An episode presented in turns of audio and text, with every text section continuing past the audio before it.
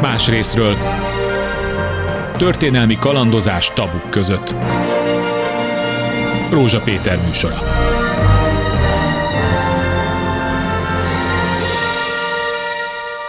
Jó napot kívánok! Nem évforduló, bár közel voltunk hozzá. 1995. november 4-én történt valami, ami hát tulajdonképpen megrengette a világ közvéleményének egy jó részét. Yitzhak Rabin meggyilkolta egy fiatalember, egy Igal Amir nevű egyébként joghallgató, ortodox, radikális ortodox fiatalember három lövéssel, és ezzel egy olyan béke folyamat szakadt meg, ami éppen akkor kialakulóban volt, és éppen Rabin nevéhez volt köthető, hiszen az oszlói megállapodás után vagyunk, amikor nagyon sokan azt gondolják, hogy Rabin a maga sajátos kapcsolatát, amit Arafattal kialakított, véghez tudja vinni azt a béke folyamatot, hogy legalábbis enyhüljön a palesztin, mondhatnám inkább, hogy arab-izrael jelentét, és azóta igen-igen rapszodikusan alakul az izraeli politika, ami azért fontos a világ szempontjából, akárki akármit mond, mert ami ott történik, az mindig-mindig jelentős összefüggésben van a nagyvilág politikával. Nagyon sok Conteo lábra kapott, hogy tulajdonképpen nem is ez az Amin ölte meg, hanem a biztonsági emberek, nem is onnan jött a lövés, hogy ez miért volt, ez nagyon nehéz feltérképezni, de mindig felfelüti a fejét egy-egy újabb. A minap például az jelent meg, hogy lényegében a izraeli titkosszolgálat keze van a dologban, meg a politikai ellenfelek, akik nem nézték jó szemmel ezt a békülési szándékot. Tény, hogy egy évvel később Benjamin Netanyahu lett a miniszterelnök, aki hát aztán azóta meglehetősen rapszódikus pályát írt le, és ugyan nem aktualizál ez a műsor, de hát látjuk, hogy most ismét, és az ötödik, most már három éven belül az ötödik eh, választáson Benjamin Netanyahu ismét nyert, és ő fog kormányt alakítani. De tekintsünk vissza erre a rabin gyilkosságra, amivel kapcsolatban nagyon érdekes gondolatokat olvastam. Nem olyan régen, egy egyébként két évvel ezelőtt megjelent előadás szövegeként Miklós Gábortól, aki az ex Népszabadság népszerű újság újságírója volt, és meghívtam a stúdióba, Szerbusz Gábor, köszönöm, hogy itt vagy. Szervusz Péter. Már címében is nagyon érdekes volt az előadásod, ami aztán később megjelent a népszavában, ha jól emlékszem, Igen. és ha nem lövik le Rabint, Rögtön az elején a helyére tetted, hogy egy ilyen történelmetlen kérdést nem szoktak feltenni, de itt szükségét érezted, hogy ezt megvizsgáld ebből a szempontból is. Mert hogy miért? Hát miért? Mert ilyen az ember, mindig azt nézzük, hogy mi történt volna, ha, ha nem. Mi történt volna, ha a magyarok ősei esetleg nem a Vereckei szoros felé mennek, hanem mondjuk elfordulnak délre, vagy, vagy keletre, vagy visszafordulnak. Szóval mit lehet tudni? Mi történt volna, ha mi történt volna, hogyha ugye ez a régi kérdés, a Kleopátrának csúfabb lett volna az orra, és nem szeretnek bele a későbbi római császárok és hadvezérek. Tehát igen, vannak ilyen kérdések, és az ember nem tud menekülni előle, mert mert tudjuk, hogy a történelem több forgatókönyvet is megír, és valahogy eh, hát egyről tudjuk, vagy tapasztaljuk, hogy az bejön.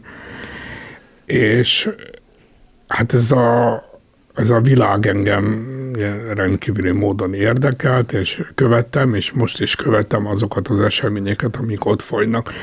De el kell mondanom, amit neked már mondtam a beszélgetésünk előtt is, hogy én nem vagyok szakértő. Igen, igen. Nem vagyok közel-kelet szakértő, sem Izrael szakértő, eh, nem beszélem a, a héber nyelvet, nem beszélek arabul, amit én úgy gondolom, hogy egy szakértőnek, aki egy ilyen országról írnak, tudnia kellene, tehát aki szakértő csak az lehet, aki otthon érzi magát ezekben az országokban. De hát újságíró vagy, aki én újság... de kérdései, kétkedései én vannak, hiszen ez vagyok, a dolgunk. És sokat utaztam ott, és uh, rokonaim, barátaim élnek Izraelben. Uh, sajnos arab barátaim nincsenek. Ezt nagyon sajnálom. Tudod, ha ott élnél, lehet, hogy... Ha ott, élné, ha ott élnék, Akár. Ha ott éltem volna, lehettek volna, és biztos kerestem volna ilyet, és voltak is alkalmak rá, de, de valahogy ez nem, ez nem valósult meg, de, de,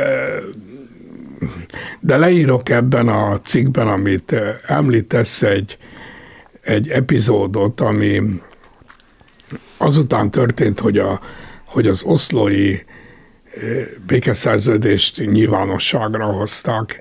És tegyük hozzá, hogy ennek hihetetlen pozitív fogadtatása volt. A világ azt mondta, hogy na végre is akkor elkezdődik a béke folyamat, és akkor ez az állandó konfliktus, ami most már jó Isten száz éve tart, ez majd megoldódik. Tehát volt egy ilyen euforikus hangulat. Igen.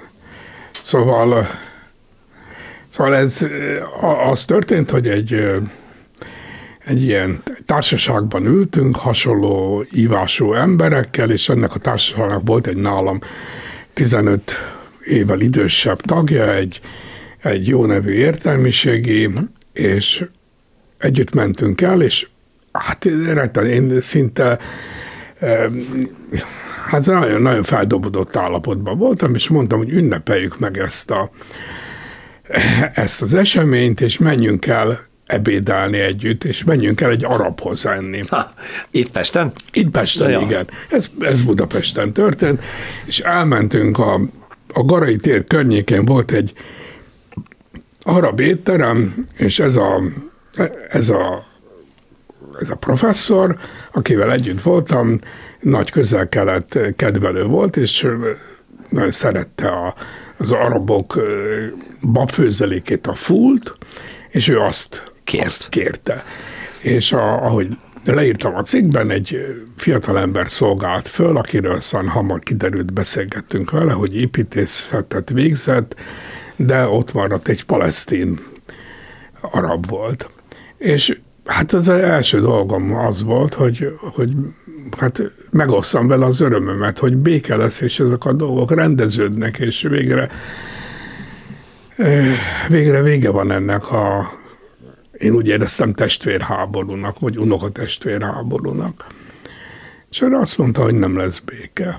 Nem lesz béke, miért lenne béke, mondta ő, a zsidóké minden, miért adné, adnák oda, és azon kívül meg annyi gyűlösség, meg befejezetlen ügy van, hogy szerinte ennek.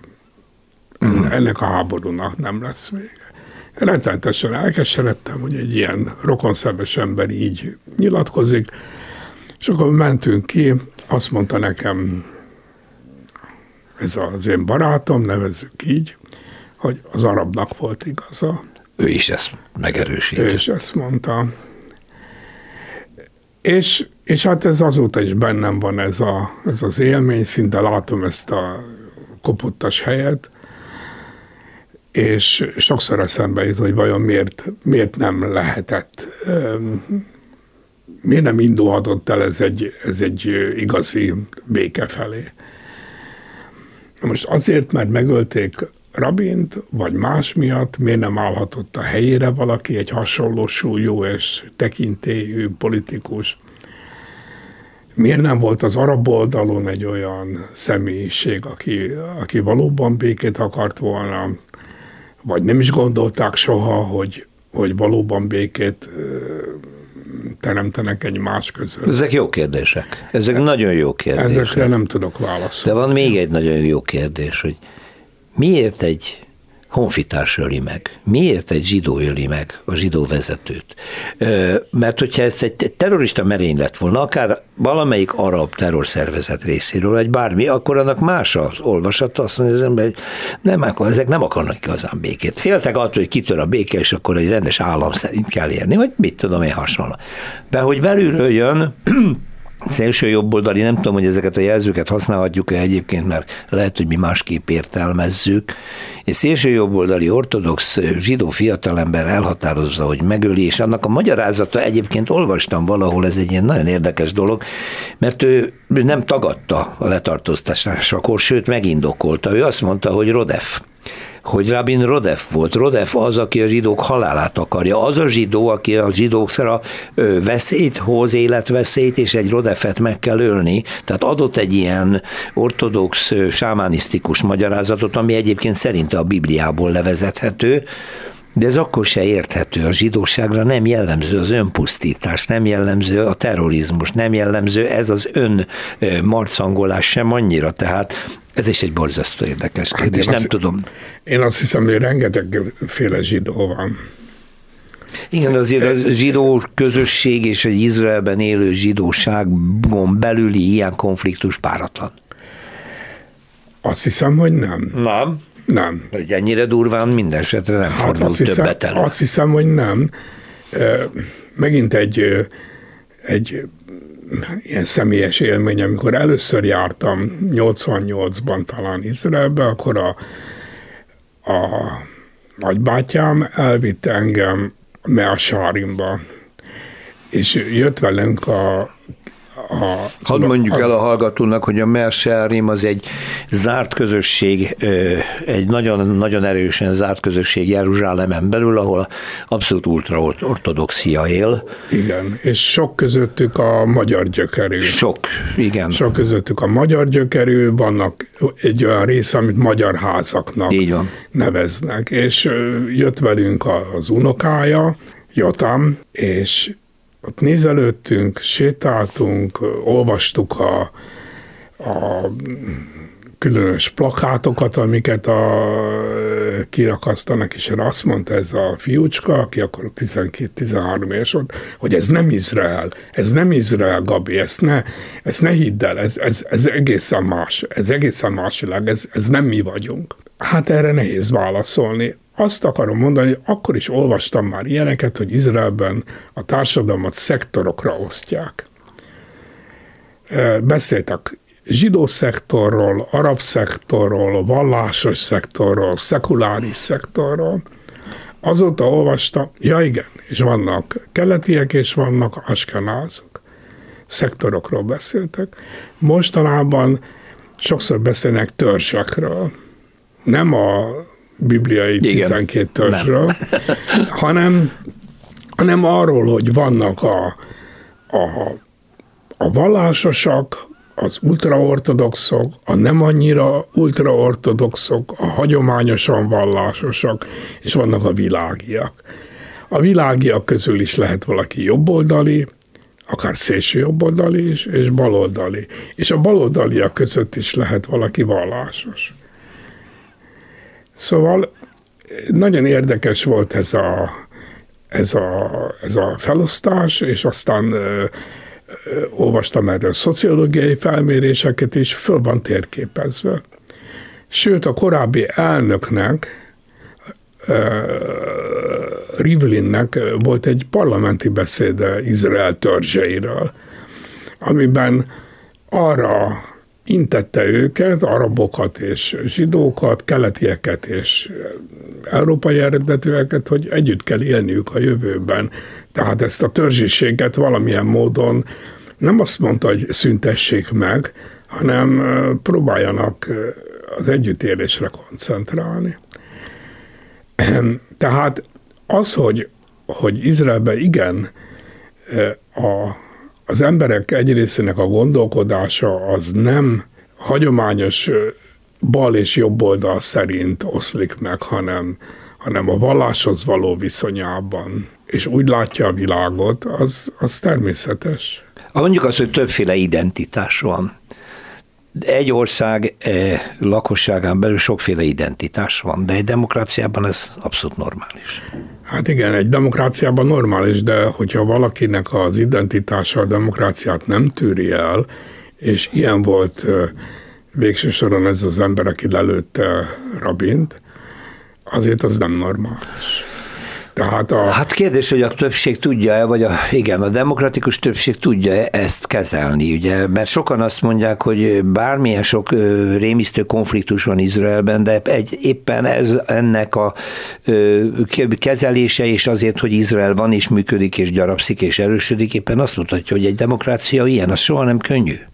Én olvastam sok ilyen véleményt. Én azt gondolom, hogy abban a pillanatban, amikor a demokrácia működésének a, az alapértékei alárendelődnek egyfajta vallási értelmezésnek, amikor nem a másik, a másik ember szempontjai eh, tökéletesen törlődnek azért, mert az egy vallási eh, szabálynak, egy rabinikus véleménynek nem felel meg, és ez erőszakot is kiválthat, az, az, az, az, veszély, igen. az veszélyes. Hát ez történt. Tehát és ugye, akkor nincsen, igen. de, és akkor, akkor nagyon nehéz demokráciáról beszélni. Vagy például, amit hát látunk ebben az arabi, arabokkal folytatott konfliktusban, amikor egy biblikus jogcím erősebb annál, mint a mondjuk így a nép fennmaradásának a távlati vágya, tehát kizárja a kiegyezést, azért, mert nekem ott kell lennem Hebronban, akkor, akkor nehéz akkor nehéz lehet demokratikusan érvelni. Nyilván, és úgyis nagyon nehéz demokratikusan érvelni és működtetni egy társadalmat, egy országot, amelyik olyan ellenfelekkel van körülvéve, mely ellenfelek egy része felesküszik és felesküdött Izrael elpusztítására. Tehát azért ez egy másféle légkör, akár az iráni alapállást, az iráni technokráciának a vezetői ideológiát tekintem, amely expressis verbis és mindig kihang hangsúlyozza, hogy Izraelt el kell pusztítani, akár a, a palesztin terrorista, arab terrorista szervezeteket, amelyek felesküdtek, hogy Izrael nem létezhet és nem is ismerik el, tehát ebben azért nagyon nehéz szép demokráciát csinálni, és úgy kezelni a belső ellentéteket, a belső konfliktusokat, amelyek vagy egyik vagy a másik irányhoz húznak, hogy a teljes megértéssel fogadjuk. Persze, én ezt értem, és amit most mondott Miklós Gábor, maga Igál Amír is, hát egy bibliai tételre hivatkozik, amikor felveszi azt az átkozott pisztolyt és lelövi a miniszterelnököt, Yitzhak Rabint, és ő meggyőződésesen jót tett ezzel, mondja, gondolja, és az őt támogató szélső jobboldaliak is ezt gondolják. Na most Igal Amir százezrek, lehet, hogy milliók szemében hős Izraelben. És ahogy hős az a, most nem jut eszembe a neve, az a telepes orvos, aki, aki a proféták sírjánál két tucat arabot legép, mhm. legépisztolyozott. Mm-hmm és ennek a politikai, vallási, ideológiai közegnek a, a, a tagjai, vagy utódai kerülnek most be a kormányba, ami eddig nem történt meg. Tehát azt hiszem, hogy, hogy Izrael egy nagyon, nagyon-nagyon bonyolult helyzethez érkezett el, amit Hát amit nem tudom, hogy hogyan fognak megoldani. Jó, de még ugorjunk vissza a te eszédnek az alapkérdéséhez, hogy mi lett volna, ha nem hal Igen. meg, vagy nem lövik le Yitzhak Rabint. Te magad teszed fel a kérdést, hogy érdemes lett, vagy érdemes volt elgondolkodni azon. Végig tudta volna vinni vajon a béke folyamatot? Vajon Arafat, akivel megköti a megállapodást, betartja-e? Alkalmas lett volna, akart volna-e békét, vagy pedig a szélső ö, radikális terrorista csoportok hatására mégiscsak visszalép, mint ahogy visszalépett mindig. Tehát Cam Davidből, mikor annak idején hazaérkezett, rögtön meghirdette az intifádát, szóval ő, ugye hogy lehet bízni ebben, amikor ő is ilyen kényszer alatt élt meg hogy egyáltalán az izraeli társadalom és az ott élő arabság, az Izrael állam területén élő arabság, akiket palesztinnek mondnak, ami, mondanak, ami hát egy művi dolog, mert ez nem egy nép, ez nem egy etnikai meghatározás, az például elfogadott volna egy békét, mert azért a béke elfogadása az mindenkinek. Mindkét félnek valamit engedni kell, valamilyen toleranciát kell biztosítani, vagy bizonyítania, hogy ezt hogy látod hogy Rabin halálával ő megszakadt hosszú időre a lehetősége a békének? De ugye nem tudjuk, hogy mi történt volna, ha. Hát igen. De van egy fotó, ahol a Clinton áll középen, és Rabin és és Arafat kezet fognak. Igen, ez egy híres ez, kép. Ez, ez egy a... híres kép, de nehéz egy rádióban egy fotóról beszélni, de idézzük föl, Clinton ott ragyog középen, sikerült, ő győzött. Nézzük Arafatot, ő is vigyorog. Nyújtja a kezét, határozottan, egy, az egész ember egy elégedett benyomás kelti. És nézzük meg Yitzhak Rabint, nem néz Arafat szemébe, nem néz Clintonra, hanem valahogy úgy, úgy félrenéz, Aha. nyújtja a kezét, ez egy katonaember, nyilván Igen, erős, katona volt. erős készfogása van, de látszik az egész testtartásán, a testbeszéde, hogy undorodik a helyzet. De érdekes. Én ezt olvasom ki ebből a képből. Mindenki tudja egyébként, hogy, hogy, hogy, hogy milyen megvetette, lenézte, és, és talán egyszer mondani, hogy gyűlölt Arafatot. Hmm. Hát valószínűleg kevés ember lehetett, aki többet tudott róla, hogy miféle figura is volt ez a vezér, de hát nem volt. Nem volt más. Aha. Nem volt más, akivel megalkuthatott volna. Tehát ő, nem mond... volt, ő nem volt egy olyan diplomata, mint utódja, elődje Simon Perez, aki hajlandó volt bár, bárhol, bárkivel a cél érdekében tárgyalni, ő egy másfajta személyiség volt, egy erősen introvertált ember, és mégis, mégis átment ezen a, uh-huh. átlépett ezen a rettenetes árkon. Nem tudom, hogy, hogy sikerült volna keresztül verni ezeket a dolgokat, megvalósítani. Azt hiszem, hogy, hogy jó pont volt ez egyébként, jó időpont volt nemzetközileg. Akkor, akkor, akkor a, a, a feltételek a világban alkalmasak lettek volna. Előtte egy pár évvel kevésbé. igen, ez... ez, ez éppen egy olyan, tört, most utólag visszanézve egy olyan történelmi áldott időszak volt, amikor ezt meg lehetett A hidegháború vége, a kétpólusú világrend vége, egy demokratizálódási folyamat Európában. Saddam, Saddam leverve. Saddam Hussein megverve, a kuwaiti offenzíva az irániak a sebeiket nyalogatták. Igen, Afganisztán nem számított éppen. Akkor éppen akkor nem. éppen nem. Osama Bin Laden még nem. Még nincs. Még de van, van, már, csak van még... már, de még, még nem virult ki teljes szépségében. Özönlenek az volt Igen. Szovjetunióból zsidók az Igen. Izraelbe, majdnem egy millió bevándorló, Igen. megerősödik, megnő a zsidó lakosság létszáma. Igen. Um, igen, ez egy jó időpont. Ez egy jó időpont Tényleg. volt. A, a, világ, a világ elkezd mással foglalkozni. Igen, igen. A közel-keletet már rettentesen unták.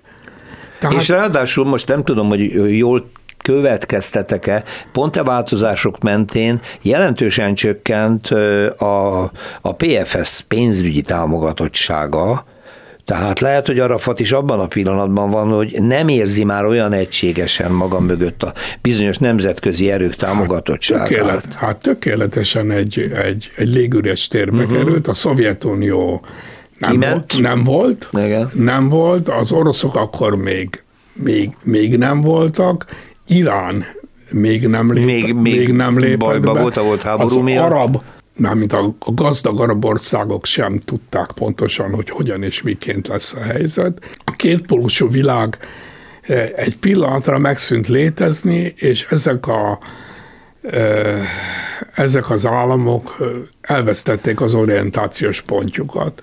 Igen. Legalábbis én így emlékszem most uh-huh, uh-huh. vissza erre az időszakra.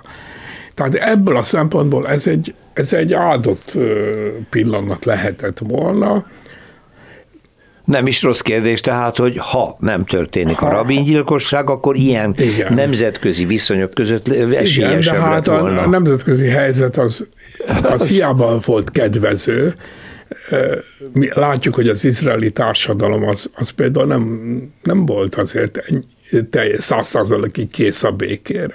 Hát most hogy ez a következő kérdés Miklós Gábornak, hogy az izraeli társadalom, vagy pedig az izraeli politikai, megosztott politikai tér, amelyik felelős ezért a gyilkosságért? Hát hogy, hogy lehet a politikát elválasztani a társadalomtól? Hát hogy lehet a magyar politikát hát, elválasztani rosszul, a magyar társadalomtól? Igen, így azt mondom, hogy a levegőben volt a közvélemény egy része ennyire radikálisan ellenezte Rabin politikáját? Én azt hiszem, hogy Rabin éppen miniszterelnök volt, de az izraeli baloldalnak akkor már azért korábbi domináns helyzete elkopóban Aha. volt.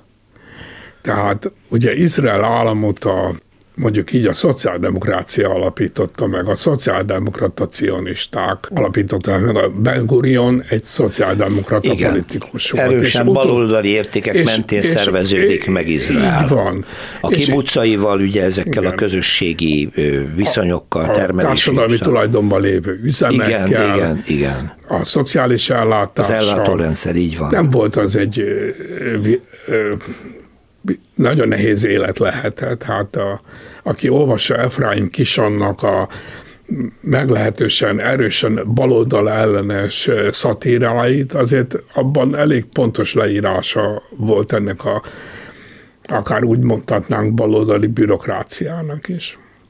De visszatérve, a, ez a baloldali cionisták alapították meg, az a, a vezető réteg az az európai zsidókból, európai eredetű zsidókból került ki.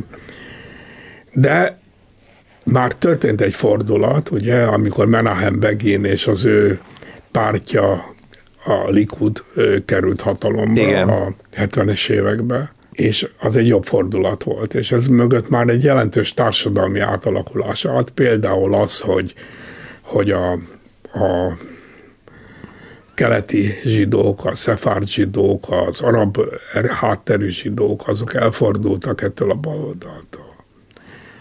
Mert úgy érezték, hogy háttérbe szorítják őket, nem méltóan kezelik.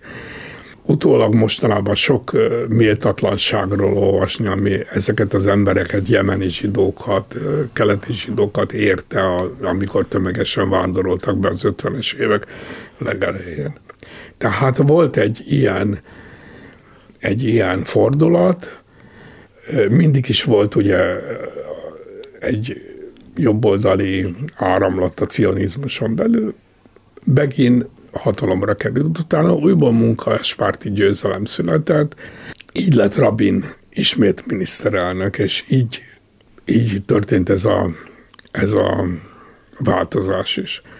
De a társadalomnak az átalakulása az folyamatos volt. Aha. Az orosz bevándorlás, nevezzük így, a poszovjet bevándorlás, az sem okoz, az sem, az is jobbra tolta el a, a, az izraeli társadalomnak a jelentős részét. Az, az új bevándorlók olyan mélyen antikommunisták voltak, annyira elegük volt. elegük volt abból, amit megéltek, annyira valószínűleg sok bizonytalanság is lehetett bennük. Hogy a jobb oldalt erősítették. Ők is a jobb oldalt erősítették. Aha. A vallásos reneszánsz is megjelent, és ugye egy későbbi, egy mai élő probléma ez a demográfiai változás. Tehát az ultraortodoxia növekvő aránya a lakosságban. Tehát tehát az izraeli társadalomban nagyon erősen megfigyelhető az a tendencia, hogy balról mondjuk így jobbra tart. A másik kérdés, ez a biztonság. Hát ez igen, az az örök kérdés. A biztos, amiről te beszélsz, ugye, hogy az arabokkal nem lehet együtt élni, feltételezték. És éppen ez az első utaim egyik, ez a 80-as évek vége. Akkor nagyon megdöbbentem, mert a úgy tudtam, hogy az én családom baloldali. A kint élő rokonaid. Igen, de aztán kiderült, hogy nem mindenki. Uh-huh, azon belül is van ezek szerint jobboldali, jobboldali van és, világi, van, és, a, és a, igen, hát mindenki világi uh-huh. volt, de, de a jobboldali, ez nem annyira a, a társadalmi berendezkedésre, a szociális kérdésekre, vagy a társadalmi én, a toleranciának a bal-jobb megoszlására vonatkozott, hanem a biztonság. Tehát a, ami akkor is érzékeltem, meg azóta is, hogy a kérdés nem úgy dől el, hogy a baloldali az, aki társadalmi egyenlőséget akar, a jobboldali az, aki, eh, aki szabad piacot. Aha hanem az, hogy a baloldali az, aki úgy gondolja, hogy meg lehet az arabokkal egyezni. A jobb oldali meg azt mondja, hogy, hogy arabokkal nem lehet Ez jelentős különbség. Igen. A mi baloldali, jobboldali dihotómiánkhoz képest jelentős különbség. Igen, de mégsem, mert hát látjuk nálunk is, hogy sok baloldali elf mellett mégis jobb oldalra szavaznak az emberek. Igen, de ezt nem is akarom összehasonlítani. Viszont létkérdése Izraelnek a biztonság, hiszen veszélyeztetettségben él.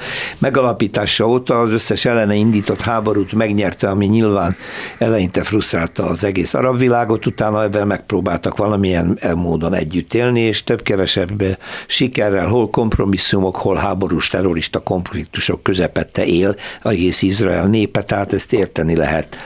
A, a picit visszamegyek 995-re, hogy mi a véleménye Miklós Gábornak arról, amiről sokat csikkeznek, és hát éppen te hívtad fel a figyelmemet, amikor fölhívtalak telefonon, hogy most olvastál egy újabb, a konteók egyike megint felmerült, hogy lényegében Rabint nem a Amin, a Yigal Amin ölte meg, neki csak vaktöltény volt állítólag a fegyverében, hanem igazából a biztonsági szolgálata vagy a politikai ellenfelek megbízásából a biztonsági erők.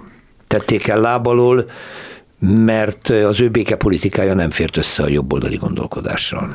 Na most én nem ezt olvastam, hanem azt olvastam ezekben a vitákban, hogy a most jelentős sikert elért szélső jobboldali vallásos cionista pártnak az egyik embere, a Knessetben, a Yitzhak Rabin emlékülésem, ja, igen, ez azzal, azzal, állt el, azzal állt elő, hogy ebben a szélsőséges közegben, ahol a későbbi gyilkos mozgott, ott volt a belső titkos szolgálatnak, a sabaknak egyik embere. Oh és eztnek tudnia kellett arról, hogy, hogy Yigal gyilkosságra készül, és meg akarja ölni az, a miniszterelnököt.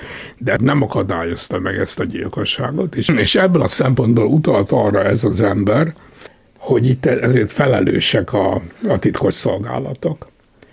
Tehát igen, ez nagyon sokan ízleistelennek tartották, hogy pont most szólalt fel, egy, most elfelejtettem a nevét, egy eszbetűs cionista. Smotrich? Smotrich, de Smotrich, Smotrich volt az, aki ebben előjött, és erről az a válasz, hivatalos válasz volt, hogy a korabeli videófelvételek, a pontos nyomozás részletesen kimutatta, hogy szó sem volt, magányos gyilkosról volt szó, és semmiféle állami és titkosszolgálati Igen. szerepvállalás vagy felelősség nem merült föl. Igen, de egy ilyen zavaros elem az, ez létezett, tehát ennek a titkos ügynöknek a jelenléte ebben a, a, uh-huh. ebben a közegben, és hogy ugye ez a mai politikus arról is beszélt, hogy, hogy ez általában biztatta is volna a hmm. gyilkos. De hogy ez igaz-e, vagy nem? Bizonyítani senki nem tud, ez, ez egy feltevés. Feltevés. Tehát hát nyilvánvaló, hogy ez egy felelősség elhárítás. A, ez a közeg, most több nyilatkozatot olvastam, igyekszik magát elhatárolni a, a, a terrorizmustól, igyekszik magát a szélsőséges, a rasszista saját fellépéseiktől is elhatárol. Ez divatos dolog, ugye a, az olasz új miniszterelnök nő is elhatárolja magát saját magától, néha, néha elhatárolódnak. De hát ezt valaki vagy komolyan veszi, vagy nem. Tehát ezek is elhatárolódnak, azt mondják, hogy igen, korábban szélsőségesek voltunk, korábban kicsit nácik voltunk, de most már nem vagyunk annyira nácik, már felnőttünk, már, már elfogadjuk a demokráciát és a normákat. Nyilvánvaló, hogy ezt a, ez, a, ez a már a Benjamin Netanyahu-nak az óriási felelőssége, hogy tudja domestikálni ezt a közeget, meg tudja őket is ugyanúgy föl tudja morzsolni, mint korábban azokat, akiket bevont a szövetségébe, és fölmorzsolt, mint a Gancot, vagy a Lapidot is felmorzsolta egy korábbi kormánykoalícióban, és gyakorlatilag kivonta őket a, a versenytársak közül. De ez egy, ez egy komoly kérdés. Igen, egészen vad kontauk is voltak, én olvastam olyat, amire már utaltam az előbb, hmm. hogy, hogy Amirnak a fegyverében vaktörtények voltak, a hmm. lövést ugyan ő le is adta, és három lövést valóban hmm. ott dördült, de ezek vaktörtények voltak, és a fotók alapján az egyes konteóknak a szerzői azt mondják, hogy A mentőbe helyezésekor Rabinon nem volt vérnyom, nem volt seb, lőtt sebnyom, mm. nem vérzett sehol, viszont túlságosan hosszú volt az út, az egyébként nagyon közel lévő kórházig, indokolatlanul 40 percet mhm. keringett egy 10 perces út mhm. helyett, és ez már alapot adott feltételezni, hogy ott történhetett valami. Aha. És hogy elmögött tulajdonképpen akár Benjamin Netanyahu körei is lehettek. Hát ezt nem tudom. Én, én erről, erről nem olvastam. Én erről, erről, erről, erről nem olvastam, ez elkerült a figyelmemet, ha volt ilyen. De azt gondolom, hogy Netanyahu-nak erre nem volt szüksége, mert egy felettébb tehetséges politikus, aki képes volt embereket megnyerni, hatalmas tábora van. Igen. A, Most sokan le is becsülik, hogy ő igen. ezt nem tudja majd ezt az új kormányt összehozni. Úgy tűnik, hogy igen. Meg fogja tudni. Voltak korábbi interjú alanyaim, akik meg ismerőseim, akik ugye beszélnek a némi lenézésről a bibimánokról, Netanyahu vak hívőiről. Én azt hiszem, hogy ezek többnyire olyan kevésbé képzett emberek, akik a akik elsősorban benne látják a biztonságuknak a az állogát, és ezt, ezt el tudja adni. Hát mert alapkérdés, hiszen te magad is mondtad, hogy itt az alapkérdés akár jobb baloldal ö, politikai attitűdjét tekintjük, hogy melyik ígér nagyobb biztonságot. A jobb oldal, amelyik radikálisan azt mondja, hogy az arabokkal nem lehet békét kötni, hiszen lásd, bármilyen békes időszak után ők sértik meg, akár a tűzszünetet, akár a egyességeket, terrortámadásokat indítanak, a rakétákat lőnek ki időnként ezrével Izraelre, a gázai területről nem pacifikálhatók, hiszen deklarálták, hogy Izrael elpusztítására esküdtek föl, ez a céljuk, erre nevelik a gyerekeket az iskolákban, ezért helyezik el a rakétok kilövő állomásokat iskolák területén és akár kórházak belsejében, és ez bizonyított tény, és ezért a jobb oldal erről beszél, és azt mondja, mit akartok? Ezzel szembe kell mennünk, és ez nagyobb biztonságot ígér, mint a toleránsnak mutatkozó baloldal, amiről azt mondják, hogy amikor baloldali kormány van, akkor mindig felélénkül a, az arab terrorizmus. Végül is az, arab, az arabokkal való együttélésnek a demokratikus körülmények közötti gyakorlata nem létezik. 1900, lényegében 1967-ig, vagy 65-ig azt hiszem, az izraeli arabok és katonai közigazgatás alatt éltek. Ki, kiárási tilalmak voltak az arab városokban. Az elhelyezkedésük nagyon korlátozott volt. Ugye szavazati joguk volt, de, de gyakorlatilag az integrációjuk a társadalomba nem létezett. Nem sokkal a 67-es háború előtt ennyítették ezeket a, a, a viszonyokat. Akármilyen furcsa is, de úgy tűnik, hogy a 67 után, amikor Izrael egyszer csak óriási a megnőtt, és elfoglalta ezeket a... Igen, a háború. A háború. napos háború után. Igen, akkor, akkor a helyzet megjavult. Egyszer csak elkezdtek az emberek egymással ismerkedni, a zsidók ideutaztak, az arabok munkát vállalhattak. Vannak élményeim, hogy be, a lakásban egyedül vagyok a nagybátyámiknál, és becsöngett az arab asszony, aki szőlőt hozott, uh-huh. eladásra valahonnan a Cisziordániából, hogy a nagybátyámnál egy, egy hebroni fiú volt gyakornok az ő kis nyomdai előkészítő üzemében, borzasztó kedves baráti viszonyban voltak vele, hogy, hogy együtt mentünk el egy, egy üzlet feléhez, uh-huh. akinek katalógusokat gyártott. Tehát tehát a, a személyes tapasztalat, kapcsolatoknak és barátságuknak sok jelét észleltem. Beszéltek az arabok héberül. Ma a, úgy tudom, hogy Cisjordán, tehát a, a palesztin autonómia területén nem tudnak az arabok héberül már. Az izraeli arabok természetesen beszélnek. Éppen igen, igen, és hát volt idő nem olyan régen, amikor az első nagy rakétatámadás érte a közelmúltban nem a legutolsó, hanem az azt megelőző a gázai területről Izraelt, hogy a Jaffában az arab kereskedők olyan trikót vettek fel, amiben azt hirdették a felirat rajta, hogy békét akarunk, és együtt akarunk élni. Tehát azért az ott élő lakosság, amelyik munkát vállalhat, tanulhat, szociális ellátásra van, az egészségügyi ellátás szinte teljesen Izrael oldja meg, nem beszélve arról, hogy ma gázai területről is a súlyosabb eseteket átviszik, és az izraeli kórházakban gyógyítják meg a, a, a gázában élő arab betegeket, stb. stb. vizet, energiát onnan kapnak Izrael államtól. Tehát itt egy csomó egyoldalúság van, most én nem akarok itt pálcát törni, semmi esetre sem, de hogy mi a véleményed, hogy ez mi, ha már civil oldalon megjelenik a párbeszéd és az együttélés olyan élmények alapján, mint az imént elmeséltél, akkor ennek mi vetett gátat, vagy miért nem tud ez megerősödni? Voltak az együttélésnek, a, a, a, a kölcsönös megismerésnek jelei. Igen. Amiket én, mint turista, mint látogató rokon is tapasztalhattam.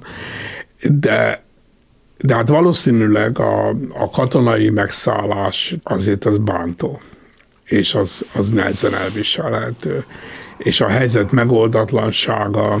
De most melyik katonai megszállásról az beszél? Az katonai megszállásról. De hát ugye Gázában a Hamász uralkodik, és a most. Há... most. Most. Most. És a Hamász hát tartja a katonai megszállást tulajdonképpen sajátjai most. fölött most. uralkodik. Most. igen. Most. Most. most. most. most. Ja, tehát igen, tehát a korábbi helyzetről beszélsz. Én a korábbi helyzetről ja, beszélek. Arról van tapasztalatom. Igen, igen, igen. igen. A korábbi tapasztalatom az, hogy a hogy, hogy Askelonban vagyok, közel a gázai határhoz, és, és délután elképesztő autó, karaván áll az átkelőhelyen, a munkások mennek vissza Gázába. Gázába. Igen. Gázába. Igen, igen, igen.